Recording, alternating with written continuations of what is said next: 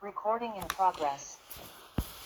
Okay, so what I wanted to do initially was I thought that what I would do is discuss uh, some of the Ibn Ezra that I wasn't able to cover that were very interesting and Bereshis, but they didn't fit within a specific topic. I ended up deciding not to do that. I'm going to have to keep that in my back pocket for other weeks to tie them in um, because there was still another class in Bereshis that I thought was very relevant to Vayechi, and I didn't um, have a chance to talk about a few different Ibn Ezras in the past. So, what I decided to do is change the topic to discuss this week's um, uh, topic du jour is the Ibn Ezra's approach to Nevuah, to prophecy. And you'll see why it's relevant very much uh, in this Sedra, but also I hope to be able to give some clarification as to the Ibn Ezra's wider approach to Nevuah as well. Um, so let's start at the beginning. The Ibn Ezra feels that the brachas that we normally associate Yaakov giving his children on his deathbed, the Ibn Ezra doesn't view those as brachas. For the Ibn Ezra, the blessings that Yaakov gives his children are actually not recorded in the text. What we are seeing when we read what Yaakov said to Reuven and to Shimon and Levi and to Yehuda, Yisachar, Zvulun, etc., for the Ibn Ezra, that is nevuah, that is prophecy, that is not a bracha, that is not a blessing. What is the difference between a bracha, a klala, and a nevuah? For the Ibn Ezra, it's very simple. A bracha is a hope that something should be increased, that something should be become more, more numerous, that something should grow. A klala is the opposite. It should be diminished, it should be lowered, it should be subtracted. And a nevuah is something that a true prophet has access to some information that is otherwise not accessible to anybody else that foretells a future event. That is the difference. Those are these three categories. So for the Ibn Ezra, the fact is, all of the verbiage, all of what we thought were blessings that Yaakov Avinu was telling his children at the end of his life, those are not blessings. Those are not bracha. Yaakov is not wishing that the, the Shvatim, that his children will receive these things, that they should be increased to obtain these things that he's talking about? No. According to the Ibn Ezra, Yaakov has access to special information, to divine information. He is prophesying that this is in fact what will occur to his children. Very big difference. Right? A bracha is something that you hope for, something that you're davening for, something that you're wishing for. A nevuah is not. A nevuah is something that will happen. Of course, obviously circumstances can change if perhaps the people in the later generations are not worthy. But fundamentally, as things now stand, these are things that will occur. This is the position of the Ibn Ezra, and the Ibn Ezra makes the argument like this. If you look at the psukim at the beginning, right, where it says that Yaakov Avinu was gathering his children around him on his deathbed, he says, "He kavtu v'shimu b'nei Yaakov v'shimu el Yisrael avichem." Come, listen to to gather around, listen to your father, listen to your dad. And he says, "I'm going to tell you, eschem be'acharis hayomim." I'm going to tell you what's going to occur to you in the end of days. I mean, literally, for the Ibn Ezra, that is what he's telling them. He's telling them, I'm going to tell you what's going to happen to you at the end of days. Not end of days here, or for the Ibn Ezra doesn't mean Mashiach's time. It's not that the, the Ibn Ezra doesn't accept that there is a specific case. We've already pointed out the Ibn Ezra in Parshas Noach that does believe that there is a specific case, although he says nobody knows it right? He says that uh, it's definitely um, uh, hidden, but there is a date. It's not that Ibn Ezra doesn't agree that. There are commentaries that say that Achros Hayamim means the end of days, a messianic era, but not for the Ibn Ezra. For the Ibn Ezra, but Hayamim means in the in the coming days, in the future. I'm going to tell you what's going to happen. So the simple reading of those words is that this is a nevuah. I'm telling you what's going to happen. It's not a blessing. I'm not hoping that this happens to you. I'm telling you this is what's going to happen because I'm able to attain and ascertain information that's beyond you because of my prophetic ability. Says the Ibn Ezra, Esa diber hanavi. Yaakov Avinu, the prophet, he's talking about what's going to happen in the, in the future. And those who say that these are blessings are making a mistake.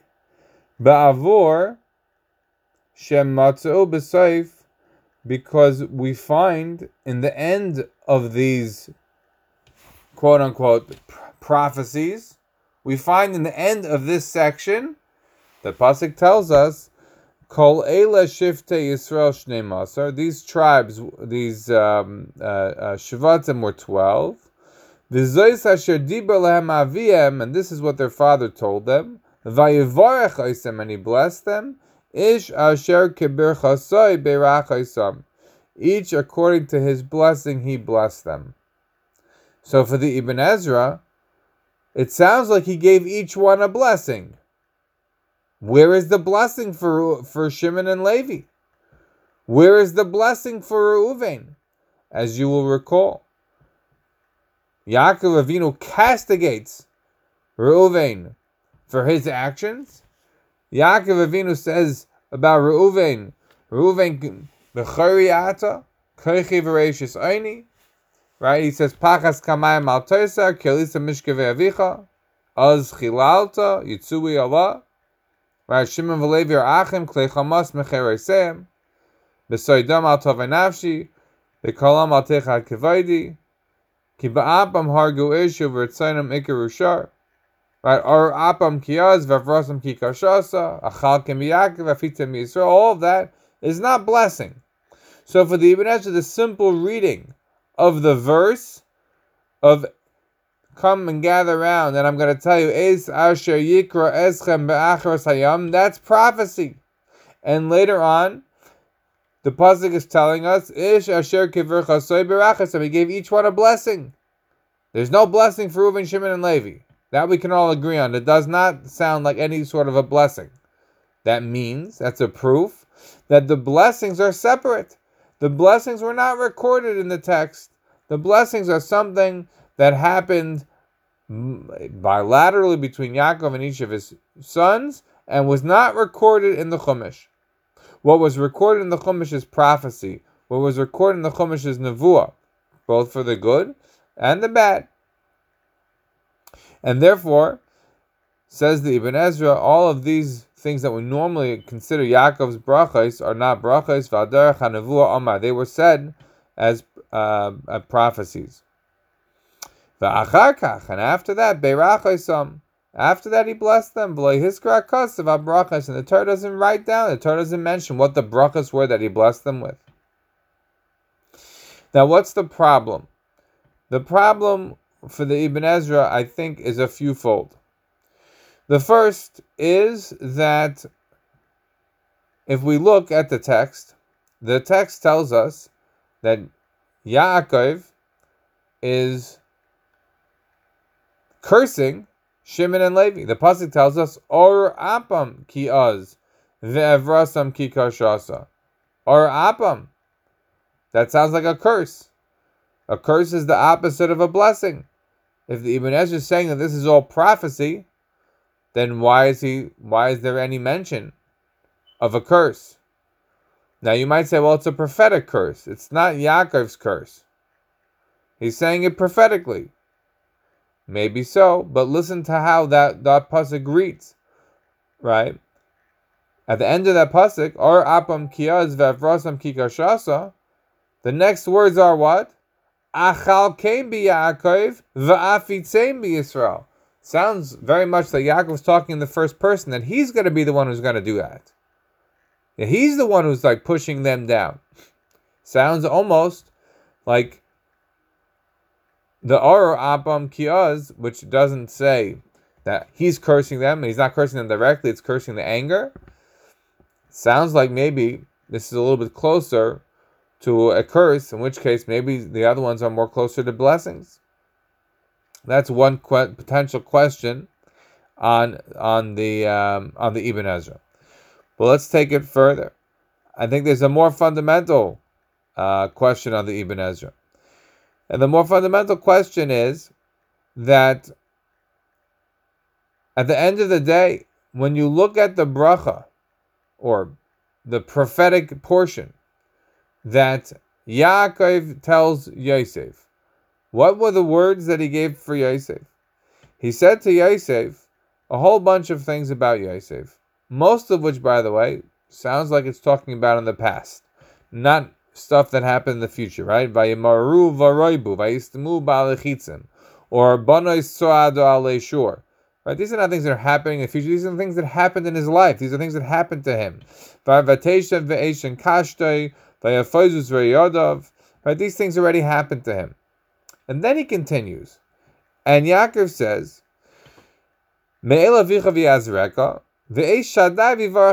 Hashem should bless you. Birchai Shamayim, Me'ol, Birchai Stohaimer, Vetzes Tochas, Birchai Shadayim, Varach. Hashem should give you all these different brachas. And then he says, Birchais avicha, the brachas of me, are even greater. Gavra birchais hayra, even greater than the brachas that I got from my parents. Atavas kivos yolam. Tiena l'rosh Yosef. This is what you should be. It sounds like Yaakov is discussing blessings. It sounds like Yaakov is blessing Yosef with such a strong bracha. The brachas of Shamayim, the brachas of the Tahayim, the brachas Shadayim Varacham.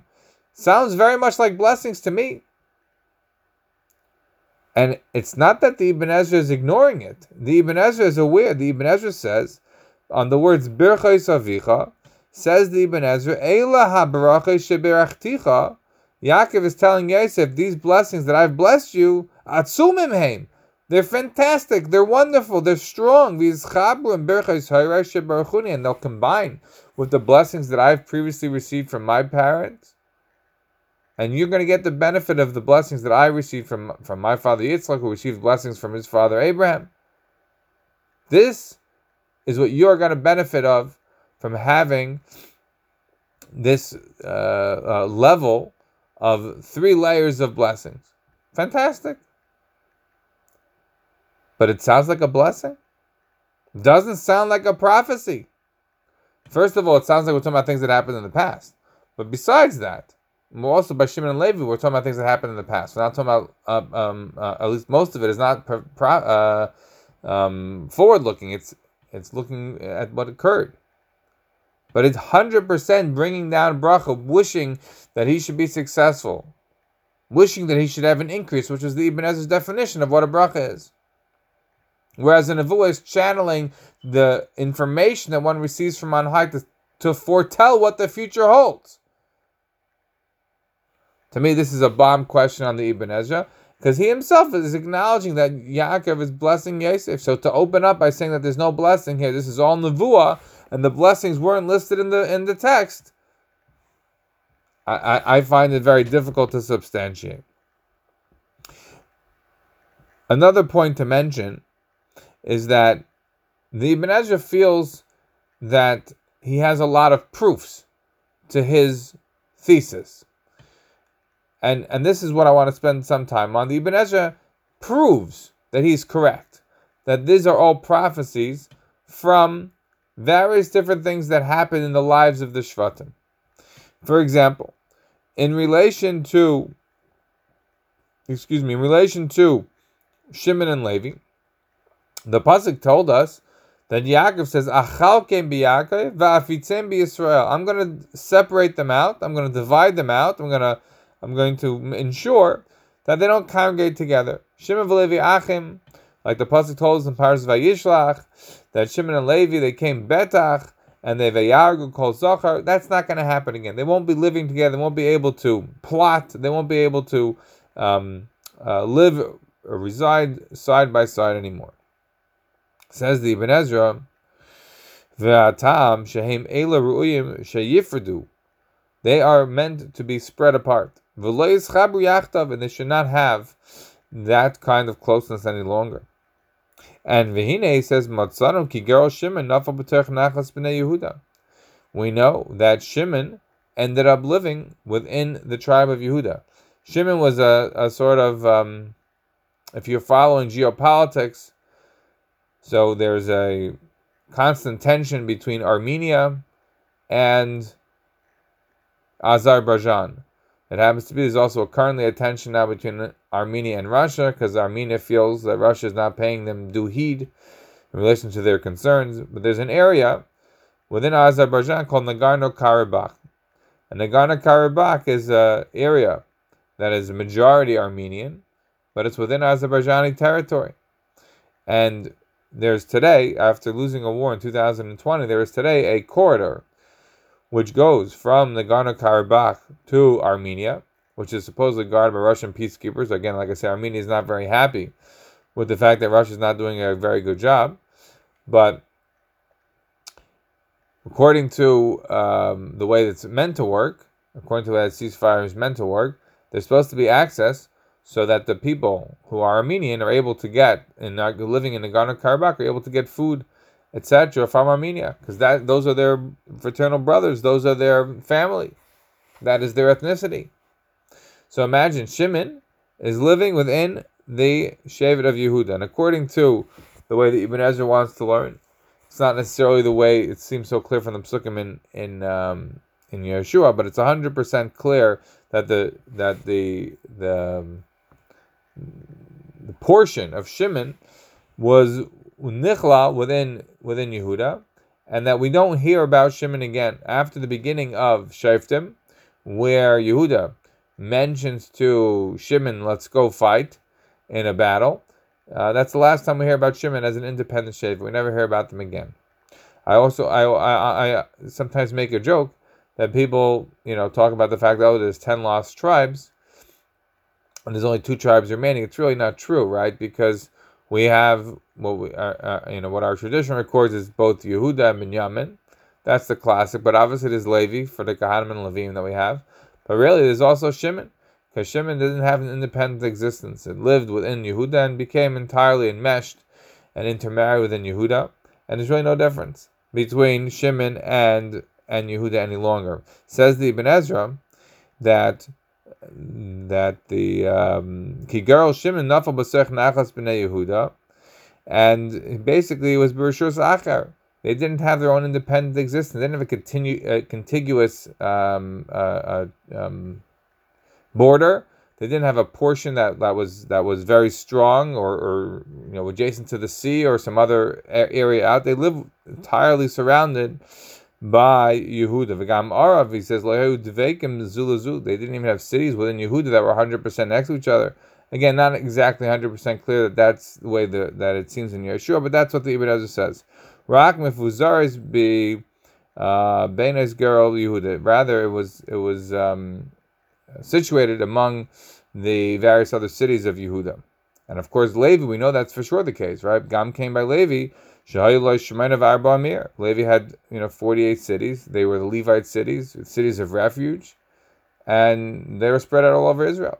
So Levi, not just that Levi doesn't get a portion, not which of course is reframed, right, and refracted in a much more beautiful and positive light than the in in in, in uh, the the the psukim later on, right? Right? Why? Because Ishi Hashem is Nachalase. He, he gets the portion of HaKadosh Baruch Hu. He's given up everything in order to worship God, so he doesn't get a, a, a, a very banal portion, and a portion that's just material here in this world. He gets a, a much higher level of a portion. Yeah, this is true. This is true for the tribe of Levi.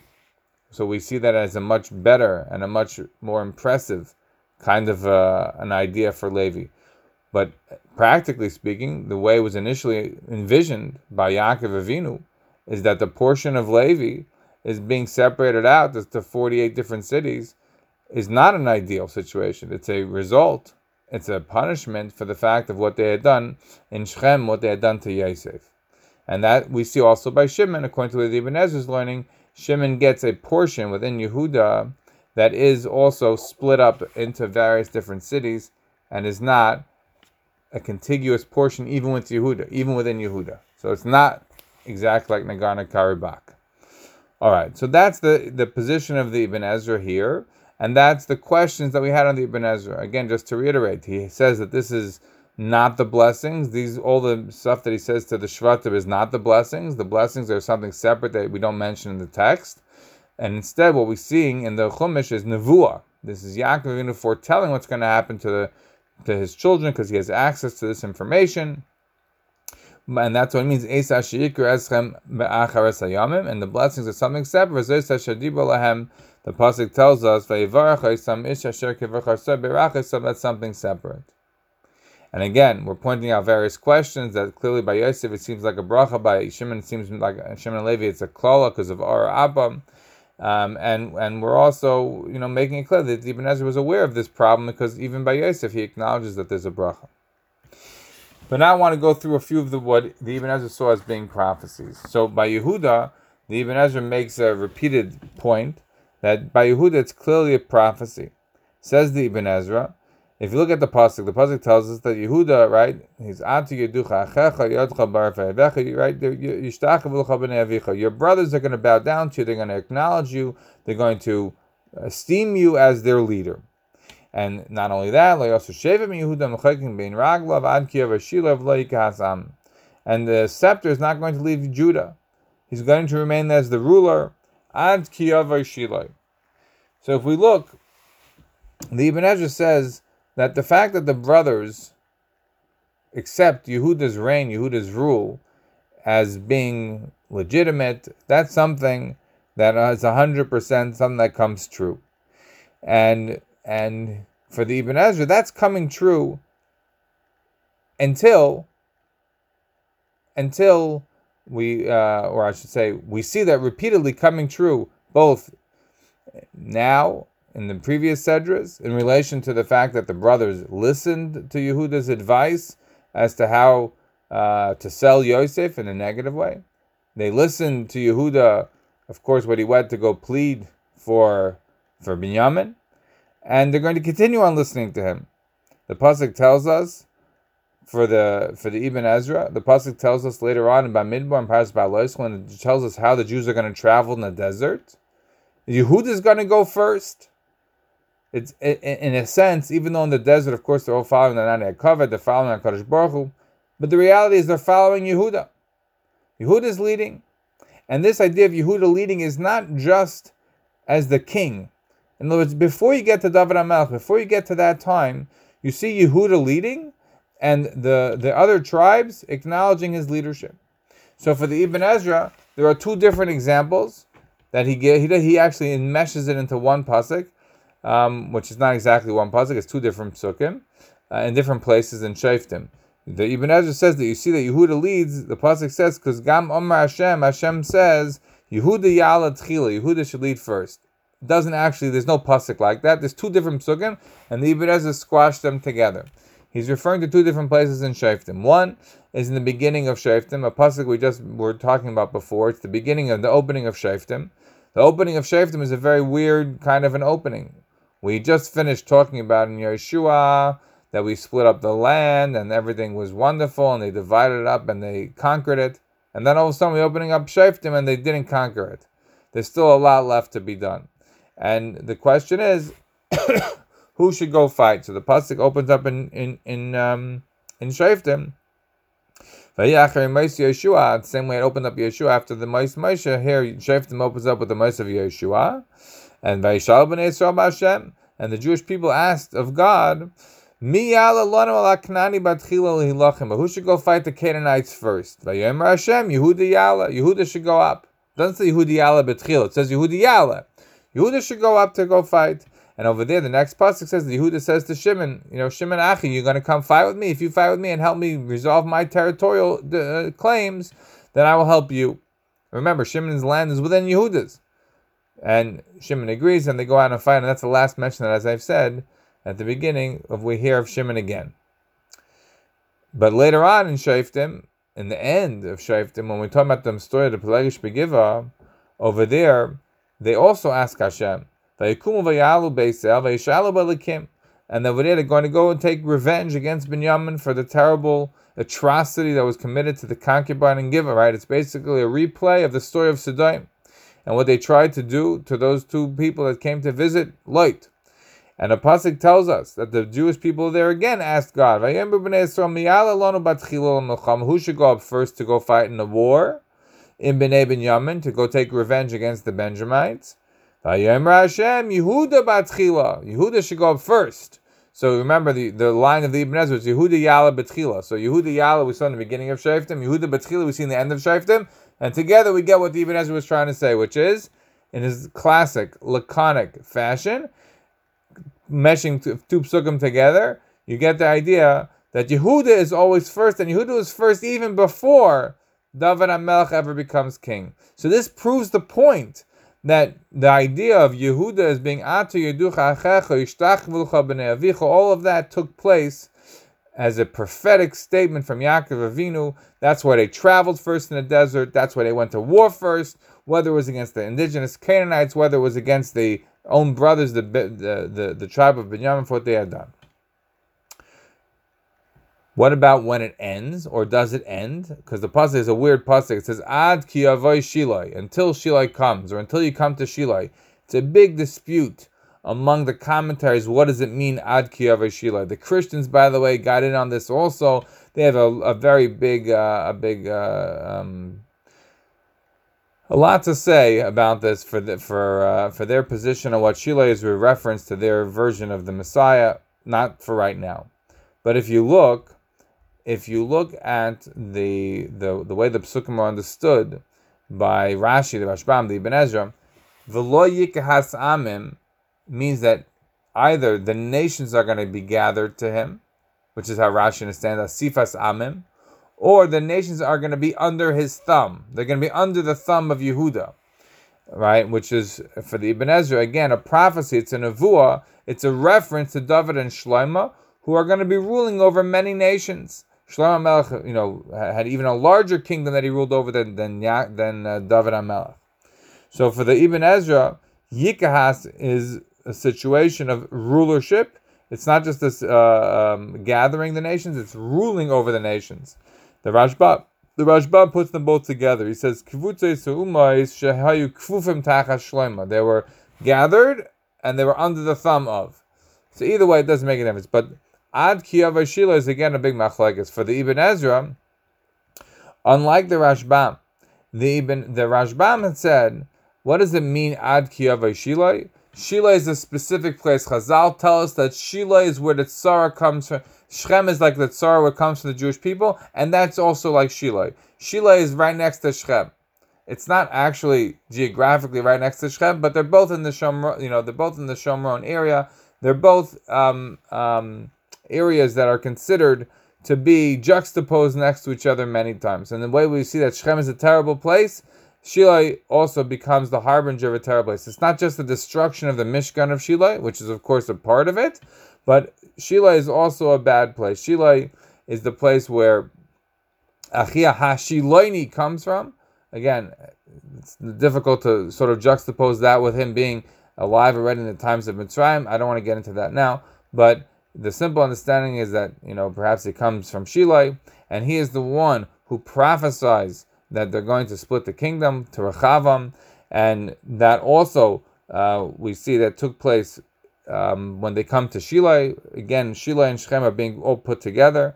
So for the Rashbam, what it means, Ad Kiyavai Shilai means that Yehuda's greatness is acknowledged, Yehuda's greatness is is subscribed to until Shilai. Once you get to Shilai, once you get the splitting of the kingdom, once all that happens, then it's no longer. Then you have the majority of the tribes disagreeing, disavowing, disobeying the rulership of Yehuda. But not for the Ibn Ezra. The Ibn Ezra takes on a, a different tone. For the Ibn Ezra, Ad Kiyavashilai doesn't mean that it's no longer going to be relevant Yehuda's leadership thereafter. He says no. It just means it's sort of like when Hashem tells um, Yaakov Avinu uh. I'm not going to abandon you until I do all the good things that I promised you. So then what? After he does all the good things that he promised him, then he's going to abandon him? No, he's still he's still with him. So uh, practically, maybe the Jewish people are leaving Yehuda, but ultimately, perhaps the Ibn doesn't go into this, but ultimately, perhaps we are all going to remain um, subjugated to and admir- admiring of the tribe of Yehuda. The next tribe that he, the Ibn Ezra brings in the Nevuah is Zavulon.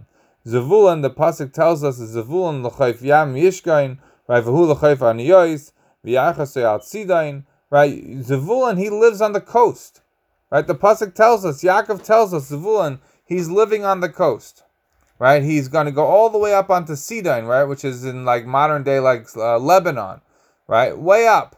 That's where Zavulon's Yerusha is. So says the Ibn Ezra, Gam Zelois, Kizois Derech Nevuah. Yaakov is talking prophetically about how these tribes were going to be divided up the land, and, and he's talking that Zavulun's going to get the coast because he knows this, again, from his prophetic understanding. The problem is, is that if you go through Yeshua, you'll see no mention of the coast. Zavulun has nothing to do with the coast. He's not on the coast if you read Yeshua at all. For me, this is a problem for the Ibn Ezra. The Ibn Ezra doesn't seem to be aware of it. He's he's fundamentally acting as though Yeshua is giving Zavulun an inheritance on the coast.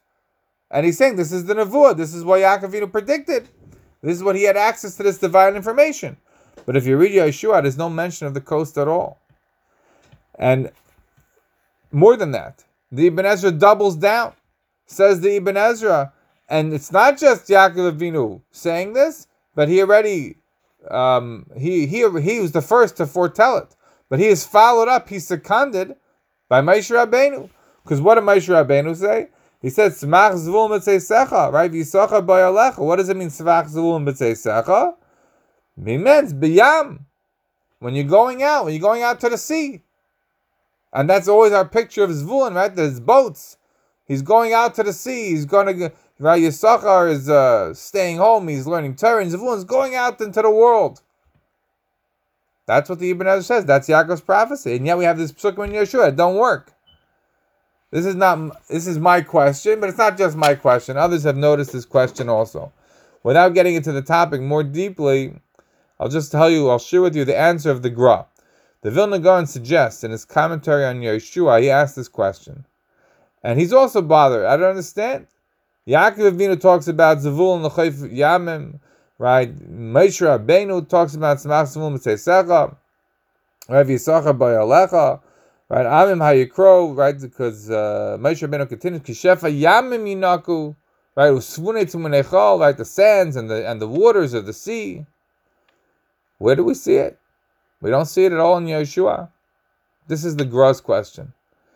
So the Vilna answers that you have to say that, and it's creative as an answer because he says that basically he had he had a, a, a piece of land, a corridor, if you will, that took his actual portion, right, which is in the Galilee area, and it it went it went to the sea.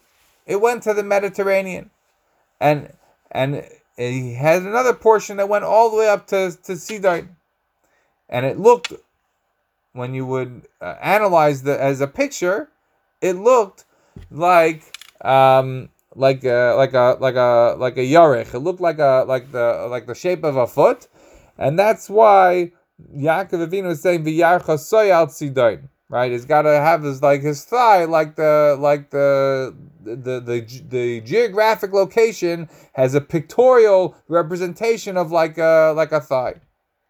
That's how the the the the Vilna wants to answer two questions. Number one, what does it mean the yarech? What's the connection? Number two, where do we find that Zvulun's on the water? So much about the water, and yet the actual position of the cities doesn't seem to be near the water.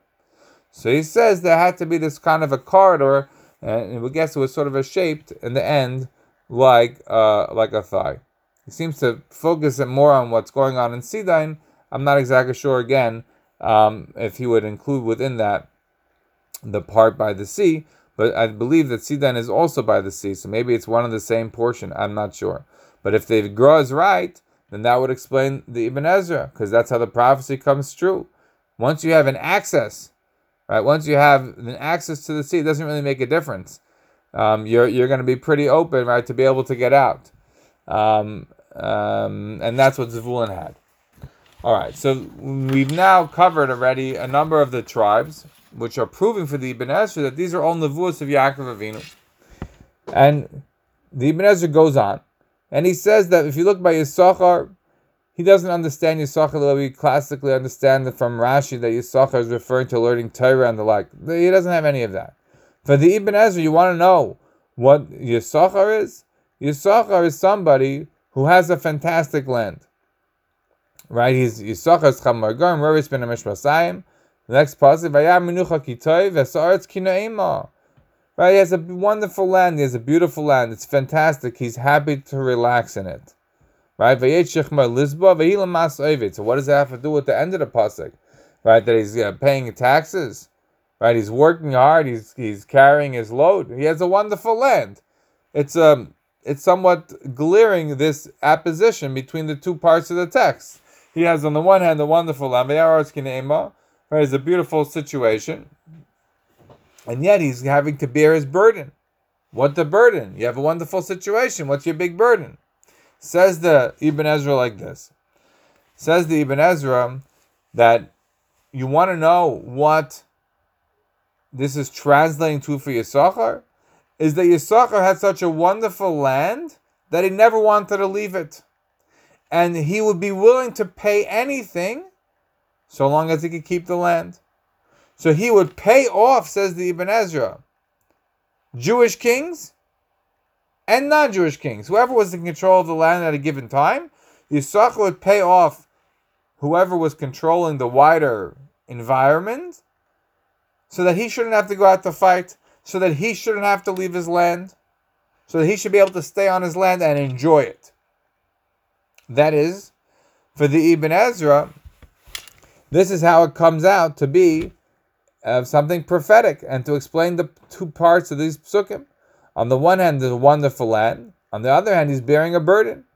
Why is he bearing a burden if he's got a wonderful land? The answer He's got such a wonderful land. He never wants to leave. He doesn't want to go fight wars. He doesn't want to have to go and, and, and, and put himself at the danger. He's happy to pay. He doesn't need that independence and that kind of a freedom, political freedom. He doesn't need any of that. He's happy to pay whatever the taxes are that's required, so long as he could stay on his land. That's the position of the Ibn Ezra. They never want to go to fight. They don't want to have to abandon their, their place. And that's why Moshe Rabbeinu said, Smach Zvul Yisachar in his tents. Not the tents of Torah, the tents where he lives. He, he doesn't want to leave his house. They used to give taxes, pay money to the kings of Israel, that they shouldn't have to go out to battle. Or to the non Jewish kings that controlled the land so that they should not come and attack them. That is the position of the Ibn Ezra. And yet, I find it very interesting that when it comes to the Shevet of Dan, you would have thought that the Ibn Ezra here might be willing to talk about the Nevuah the way Rashi does. You remember what Rashi says. According to Rashi, who is the whole paragraph that Yaakov Avinu is allocating to Dan. Dan yodin amay ke'achad shivte Yisrael. Right? He dan nachash al derech shivfan al erev. Right? Hanershech kevei vayipa rachavei achar lishuas chakivisi Hashem. Who is this referring to? For Ya, for the for Rashi's commentary, it is a whole reference to Shimshon. It's all discussion of Shimshon and his wars that he fought, and the battles that took place against the Pelishtim, and the fact that he fell in battle. This is all discussion about Shimshon. Now, according to Rashi, that's what it means. Dan yadin amai. He's going to judge the people. How is he going to judge the people? Because he's literally right. That is that is what Shimshon is. He's the shayfet. Val Shimshon niba nevuah zu. Right, and he's going to take the come on the Pelishtim, and and and he's the one who's going to uh, need this Yeshua because he thought maybe he's going to be great enough to be the Messiah, but of course he's premature, and that's why he davening when he sees his end for Hashem to um, you know to to uh, to provide salvation. But not for the Ibn Ezra.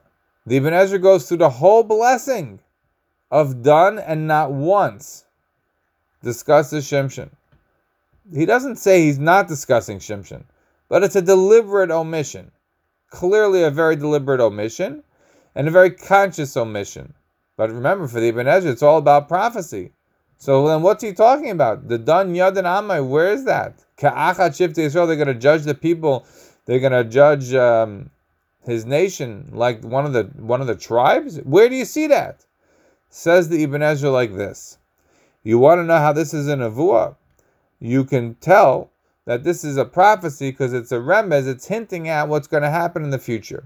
You will recall that the Jews they traveled in in a formation in the desert. We mentioned that Yehuda was Yala Betchila. Yehuda was one who always goes first. But who goes last? Dan. Dan is the Ma'aseh V'chol HaMachanais. Dan is the one who travels behind everybody. Why is that? Because of the fact that you have to have somebody to be what's called the rear guard, right? You have to have somebody who's going to ensure that when people are going to attack from the rear, that they're also going to be able to be taken care of. So you put your strongest, you know, people on the on the ex- exterior, right? You put them in the in the in the in the front, in the back, on the right, and the left, and the weakest parts, right? You'll be putting in the middle. Dan travels behind the machane in order to ensure the safety of the rear guard of the Jewish people. So in that sense, in that sense, Dan is a warrior, okay? But where do you see that he's judging the people? That does that tells me he's a big warrior. He's like Yehuda, just in the back, okay. But where do you see that he's a, uh, a judge? Says the says the Ibn Ezra. No, what it means when it's talking about the judging is remez sheyiyeh bal degel ke'achad b'nei That Dan is also given a, a banner, right? Dan has a flag, and he's able to fly his flag, and he's the one who's ma'aseh v'chal machanos, and therefore says the Ibn Ezra, "V'hine haya kikatzin al kol am me'amishbachos." Dan is the ruler of the other bnei hashvachos. Not that he's the ruler of the nation. If you looked at the simple reading of the pasuk, the Ibn Ezra is not really doing it justice, right? Because what did the reading of the pasuk tell us? Dan yodin amay ke'achat shifte Israel. He's going to judge his nation, not the bnei hashvachos. The Ibn Ezra is basically saying that because he's the Ma'asif Machanos, because he's the one who leads the other Bnei Ashvachos, all the other children of, of uh, Bila and Zilpa, so that's how he's the head. He's like a, one of the Geviras, like one of the like one of the children of, of Rachel or Leah, because he gets a flag and he's a leader in the, the rear guard. So that's how the Ibn Ezra wants to say that there's a remez, that there's that there's a fulfillment of the Nevuah. I don't know this, what I'm about to say, as a fact, but I do wonder if the Ibn Ezra was perhaps also a little bit unwilling to say that it referred to Shimshon because of the problem the Rashbam makes.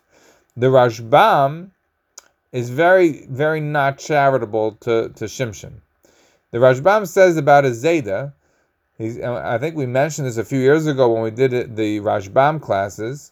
The Rashbam says, Chalila, Chalila, if anyone to suggest that this pasuk, these psukim about Dan are a reference to Shimshon.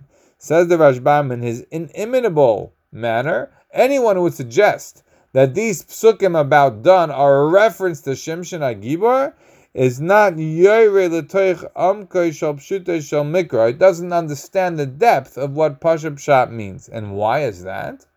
Which obviously we reference to the Zayda because Rashi is the one who says that. And what's the problem for the Rashbam? Oh, the problem is, is that Shimshon is a failed leader. Shimshon, he says the Rashbam, is Yaakov Avinu going to come talk about one person, a sole individual who fell to the Philistines after they had already blinded him? Khalila. Now, for Amar perspective, it doesn't seem that the way Shaftim mentioned Shimshon, that he was a failed leader. He was a judge. He was definitely an odd judge, not a very typical judge in terms of the things that he did, no doubt. But he was also machnia the Pelishtim, to live under the thumb of the Jewish people for a period of time, like many of the other judges. So the idea that the Rashbam uses such strong language is chalila chalila, that you're not being early, the La'imek Pshita Shamik is a very strong language, but for the Rashbam it's an anathema to imagine that this is a reference to to to, to, to Shimshon. And you see from the Ibn Ezra, he's trying very hard to keep to his Nevuah protocols and show it as referring to the tribe of Dan itself. And so therefore he elevates Dan as to the leader of the other Bnei Ashvachais, and he also elevates Dan's position as the Ma'asiv L'chol that makes him equal to the Bnei Agviris. Also in relation to Naphtali, just to mention before we go to some other Ibn Ezra outside of Vayechi, he also says in relation to Naphtali, he brings down uh, a position that when it comes to Naphtali, perhaps when referring to Naphtali Ayal Shlucha Noisin Shefer, that it's a remes to Devira and Barak, right, who come from Naphtali, who have the famous battle with Sisra, uh, right, Yavim Melech all of that, stories that we learned in the beginning of Shaftim, that he doesn't seem to have a problem with. So it would seem to me that it's not a problem, perhaps, with limiting the nevuah of Dan to a single person is fundamental, because he's willing to do it on one or two people for Naphtali. So maybe the problem is more of what the Rashbam suggests, which is that Shimshon perhaps is not seen as the most effective of leaders. Again, even though Shaftim seems to suggest that he was, you know, obviously not the typical judge, but at the end of the day, he was a Shafit, and he ruled the people, and all it would it would help that word Amai, Dan Yadin Amai, the whole nation. It's it's not clear why the Ibn Ezra omits it, but it is hundred percent clear to me that he's doing it deliberately. So where we've ended up so far, um, we've done most of the Shvatim the Ibn Ezra refers to Nevuah. Uh, one last one that we didn't do is in relation to Gad. This one is a class. This one is uh, to me is an interesting one, right? If you look at the words of, of Gad, right? Gad, right, is Guduji Gudanu, Vuya Okay, right? So the what does it mean? He's gonna have uh he's gonna have battles. His Nabe, Yaakov Avinu is prophesying Sheyavay Gedud that there's gonna be a war, there's gonna be a problem. And in the end, Gad's going to win. And we know Gad is a very big warrior, they're very valiant, right? They're going to lead the Bnei Israel. We learn later on. Reuven Gad are going to right, go in front of the Jewish people. Chalutzim Tavru Bnei They're going to go lead in front of the Jewish people during the Kiva Sha'aretz. So Gad is a big warrior. We know this.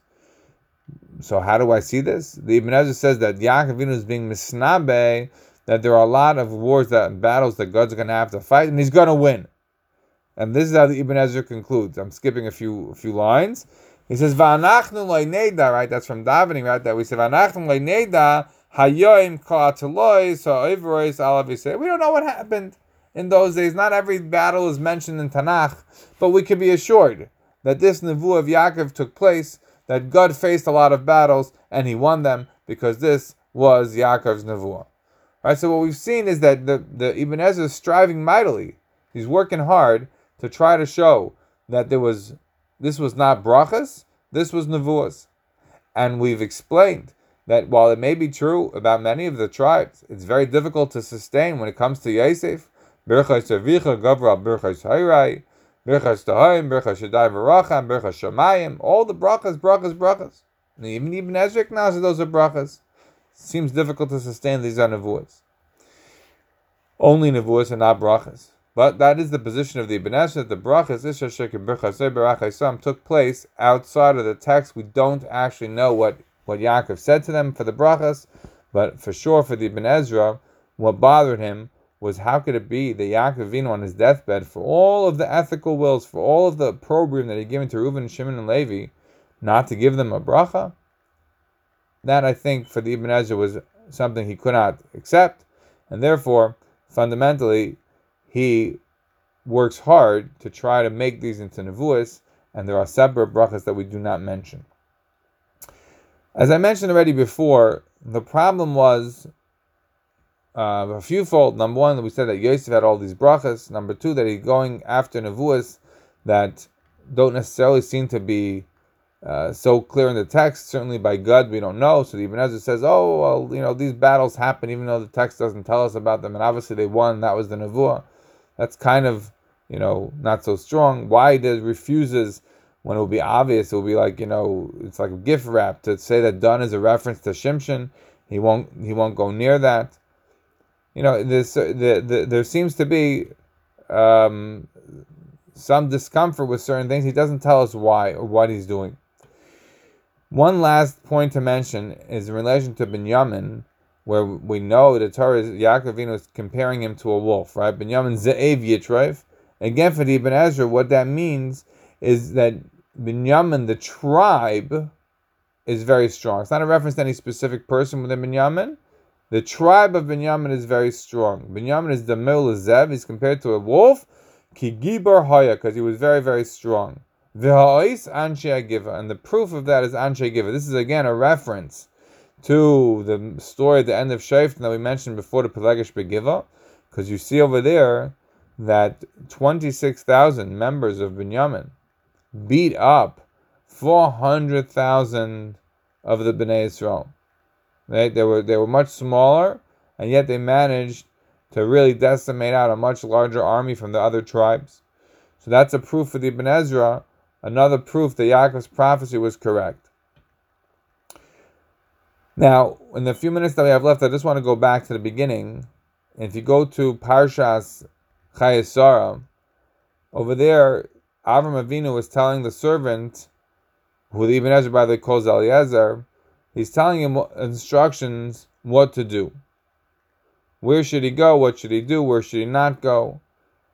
And is that is that a prophecy? The pasuk tells us there that Avram Avinu says to says to the servant, Hashem lekeh shamayim, Hashem lekachani beis avi me'eretz meladati, Hashem who took me out of my father's house and my birthplace, Vashadibali, Vashanishbali, who promised me all these things that that hu yishlach malacha lefanacha v'lakachta isha misham livni misham. He's going to send his angel before you, and he's going to you're going to be able to find a wife for my son Isaac. Is that a prophecy? When he's telling this to this man, right, to the servant, to Eliezer, is that a prophecy? Says Ibn Ezra that's not a prophecy. When Avram Avinu was saying, "Hu yishlach malacha lefanecha," v'lokachto isha levnim misham is not a prophecy. Says the Ibn Ezra, you want to know why not? I can prove it. Because later on, Avram Avinu, when he's talking to the servant and he wants to know, well, what happens if the woman doesn't want to come back? If the woman doesn't want to come back, then he says, then you're you're you're absolved from this oath. You don't have to keep to this oath. So for the Ibn Ezra, if Avram is willing to countenance a failure of the mission, then obviously it wasn't prophecy. When you read it, you would have thought it's prophecy. But as we see later on in the text, from the fact that later on it is, um, it makes it clear that it was not prophecy. He was not guaranteeing it. What then is it? It's a bracha. It's a tefillah. It's a hope, but it's not nevuah. That's number one.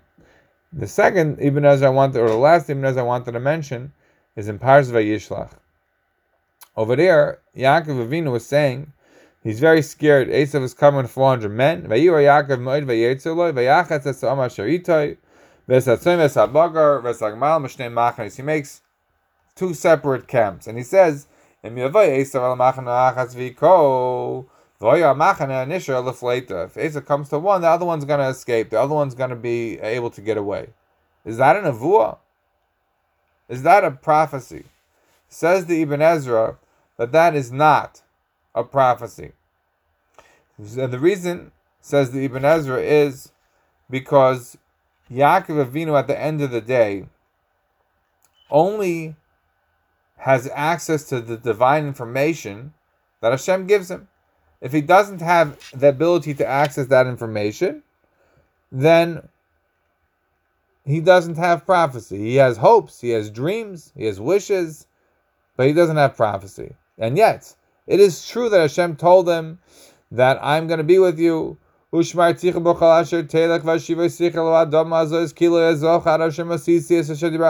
going to be with you, I'm not going to abandon you, and all that. All that's true. But that's not a guarantee that Yaakov's family will be saved. Maybe Hashem will do what He said He'll do by Moshe Rabbeinu, right? By the by the breaking of by the Egel, by the breaking of the luchais. Hashem said to Moshe Rabbeinu, "Listen, you know what? Enough with the Jewish people. We'll start the Jewish people through you. We'll restart it, but just through you." For the Ibn Ezra, that's not a possibility. That to say when Yaakov is saying there's a prophecy, it's not a prophecy at all. Yes, Hashem had promised him that he will survive, that Hashem will be with him. But so what? Maybe Hashem will restart the Jewish people just from Yaakov Avinu, who'll lose these twelve tribes, and he'll have another. He'll have another one, right? Remember, you know, like sort of, uh, you know, Rabbi Akiva loses his twenty-four thousand students. He has five more students. He restarts it. For the Ibn Ezra, this is no prophecy. Yaakov has there's no specifics as to the prophecy, so therefore Yaakov can't rely on anything. He's not foretelling anything. A prophet only has this information if he gets access. Like Elisha, if he when he had no access, he says Hashem Helame, Hashem is hiding this from me. He doesn't know what's going on with this woman. Even if he's a Navi, he doesn't have access to that information at that time, whatever the reason. So a Navi only for the Ibn Ezra only knows what he gets access to. And if it's not given with specificity, then he doesn't know what it applies to. So now let's bring that back to Paris Vayechi. Right? And what we saw is these various rules. That if he doesn't get it, the information, he doesn't have it. If he doesn't have specificity, he doesn't know what it applies to. And if he's making it conditional, then it's not even a prophecy at all. That's what we saw by by the sending the the servant to go marry off to uh, um, you know Yitzchak. So now we come back to Vayechi, and he says, "I'm going to tell you, Listen to what I'm going to tell you. I'm telling you what's going to happen at the end of days. There's no conditionality here. He's not making it conditional on anything. But he's also not giving any specifics. So what it seems for the Ibn Ezra is that Yaakov had access to this information. Therefore, it's prophecy. It's not a bracha. It's not a tefillah. It's actual prophecy. But, but, at the end of the day, Yaakov Avinu perhaps doesn't have the specificity so therefore, he's not providing it, and therefore it's up to us, or the Ibn Ezra, to find that specificity. And what the Ibn Ezra seems to consistently be trying to do, more often than not, is at least to do it on a tribal level rather than on a specific personal level.